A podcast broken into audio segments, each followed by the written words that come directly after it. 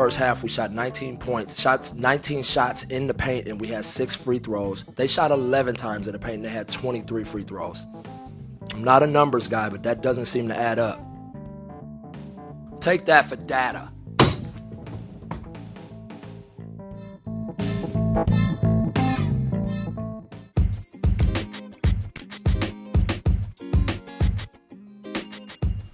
Bonjour à tous, ici Emmanuel, bienvenue dans ce nouvel épisode de Take That For Data. Un épisode pour la rentrée 2020 qui aurait dû suivre un des événements sportifs majeurs de l'histoire, les Jeux Olympiques de Tokyo, qui malheureusement ont été reportés à cause de la pandémie mondiale. L'un des sports phares et un des moments les plus attendus des JO, ce sont bien sûr les compétitions d'athlétisme, qui sont souvent l'occasion pour des athlètes de se montrer aux yeux du grand public qui n'a pas l'habitude de cette discipline. Et s'il y a bien une caractéristique de l'athlétisme qui est importante au-delà de la compétition entre athlètes, c'est la recherche du record du monde, de la meilleure performance. 9, c'est le numéro de cet épisode, mais c'est également à peu près le nombre de secondes qu'il faut au sprinter le plus rapide de la planète pour parcourir un 100 mètres. Il y a plus de 10 ans, lors des championnats du monde de Berlin, Usain Bolt battait ce record du monde du 100 mètres en 9 secondes et 58 centièmes précisément. Ce n'est pas le record du monde qui tient depuis le plus longtemps, mais cela commence à faire quelques années, et on peut légitimement se poser la question de savoir si un jour il pourra être battu.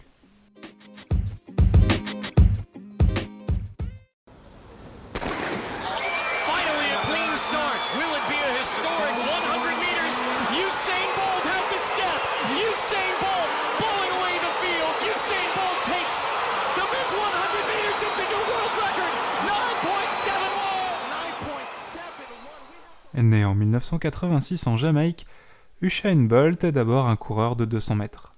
C'est d'ailleurs ainsi qu'il se fait remarquer, en battant de nombreux records dans les catégories de jeunes, et qu'il commence sa carrière dans la discipline.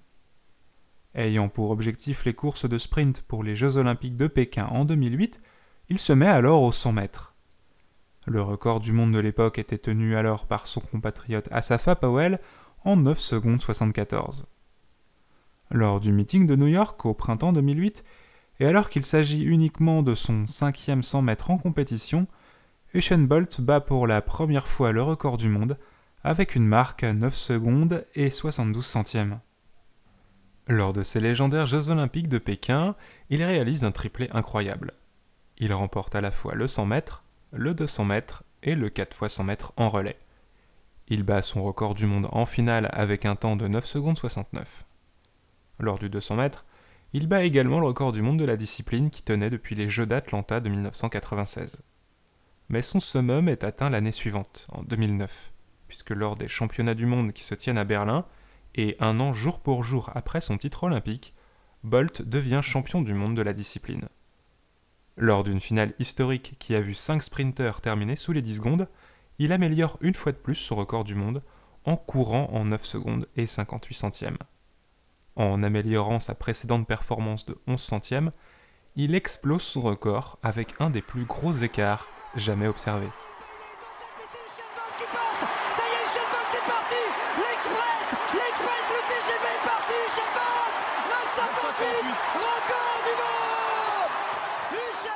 Ce qui fait la particularité de Bolt, au-delà de son show d'avant-course, ce qui tranche un petit peu avec le sérieux et les tentatives d'intimidation des sprinteurs de l'époque, c'est surtout son gabarit. Comme on l'a dit, Bolt a démarré par le 200 mètres, une distance qui requiert des caractéristiques physiques différentes de celles des sprinteurs sur 100 mètres, qu'on imaginait forcément devoir être assez petit et assez trapu afin d'obtenir un bon équilibre entre foulée efficace et explosivité au départ. Bolt, lui, mesure plus d'1m90 et a des jambes immenses, qui lui permettent de réaliser en moyenne entre 4 et 5 foulées de moins que ses concurrents. Foulées qui peuvent atteindre jusqu'à 2,70 m.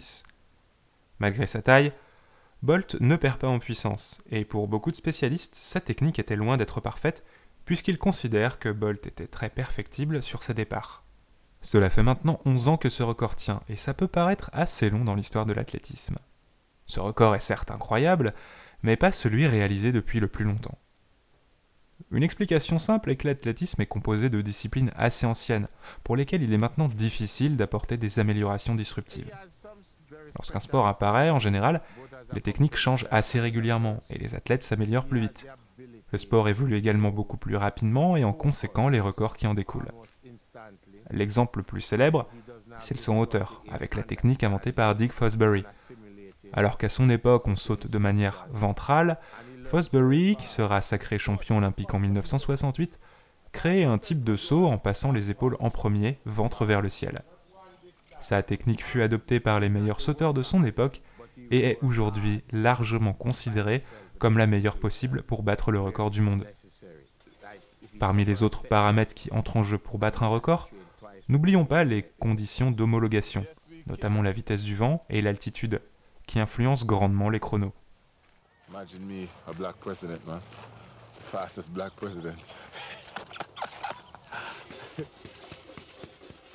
À titre de comparaison, dans un sport similaire qui comporte également des disciplines de sprint, comme la natation, on a vu des fréquences de records du monde bien différentes au cours des dernières années.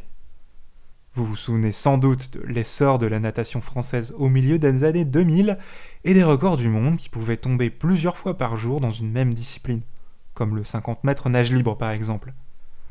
La natation était alors en train d'atteindre une nouvelle dimension et d'attirer de plus en plus d'athlètes.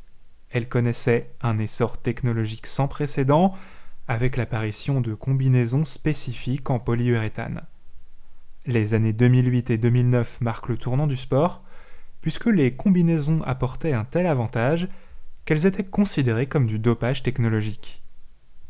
La Fédération internationale de natation a donc réagi rapidement en interdisant ce type de combinaison et en revenant à des maillots de bain plus classiques dès 2010. Pour autant, les records réalisés à l'époque en combinaison sont restés, et on peut imaginer qu'ils tiendront encore pendant longtemps. C'est énorme quoi. Et passer la barre des 47 secondes. Et être le premier à passer la barre des 47 secondes, voilà, c'est vraiment mythique. Tout ça avec une vieille combi. Tout ça avec une combi de mon équipementier, voilà. Bravo. Superbe. L'autre raison qui peut paraître évidente et à laquelle vous avez sans doute pensé en premier en ce qui concerne la longévité d'un record, c'est bien sûr le dopage ou les suspicions de dopage. Le record emblématique dans cette catégorie, c'est le 800 mètres féminin, un record tenu par la tchécoslovaque Jarmila Kratochvilova depuis 1983. Le contexte de l'époque était très particulier, on connaît les programmes de dopage et d'entraînement très spécifiques pour les athlètes du bloc de l'Est, les régimes politiques utilisant les événements sportifs pour propagande. Les disciplines de lancer ont également été impactées puisque les records du lancer de disque masculin et féminin sont encore tenus par des athlètes est-allemands. L'ex-bloc de l'Est n'a pas l'apanage des performances douteuses. Le sprinter canadien Ben Johnson s'est vu retirer son titre et son record du monde du 100 mètres aux Jeux Olympiques de Séoul en 1988 suite à un contrôle positif. Autre record emblématique, celui du 100 mètres féminin en 10 secondes et 49 centièmes de l'américaine Florence Griffith Joyner, qui est largement considérée comme étant quasiment impossible à battre pour une sprinteuse aujourd'hui. La transformation physique de Griffith Joyner et sa mort prématurée sont venues alimenter les fantasmes de dopage d'une athlète qui n'a pourtant jamais été contrôlée positive.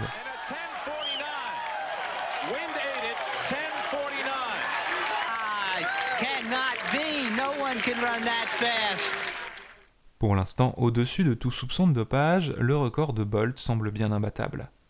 Pourtant, l'intéressé lui-même avouait en 2010 qu'il se sentait capable de courir en 9 secondes et 40 centièmes. Bien que l'Institut du sport de Paris estimait le record seuil à 9 secondes 72 début 2008, son discours a depuis été appuyé par certains chercheurs, qui, à partir de la modélisation de sa foulée et de l'historique des courses sur 100 mètres, estimaient que ce temps de 9 secondes 40 aurait pu être réalisé par Bolt. De nombreux chercheurs et de nombreuses universités se sont penchés, notamment sur le 100 mètres, afin d'estimer quel pourrait être le record ultime, ou quels seraient les temps envisageables pour un futur record du monde. D'après certaines études, on pourrait atteindre une fourchette entre 9 secondes 50 et 9 secondes et 27 centièmes. Des projections qui estiment donc que nous sommes assez proches du seuil ultime et que le record ne risque pas de descendre sous les 9 secondes. Enfin, certaines mauvaises langues pourraient vous expliquer que le record du monde pourra toujours être battu quoi qu'il arrive, tout simplement grâce à l'amélioration des précisions des chronomètres. Il y a plus de 40 ans, les premiers records étaient mesurés à l'aide de chronomètres mécaniques qui permettaient une précision au seul dixième de seconde. Les nouveaux chronomètres sont bien plus précis, et on pourrait ainsi voir des records du monde être battus au millième, voire au dix millième de seconde. Habile, habile.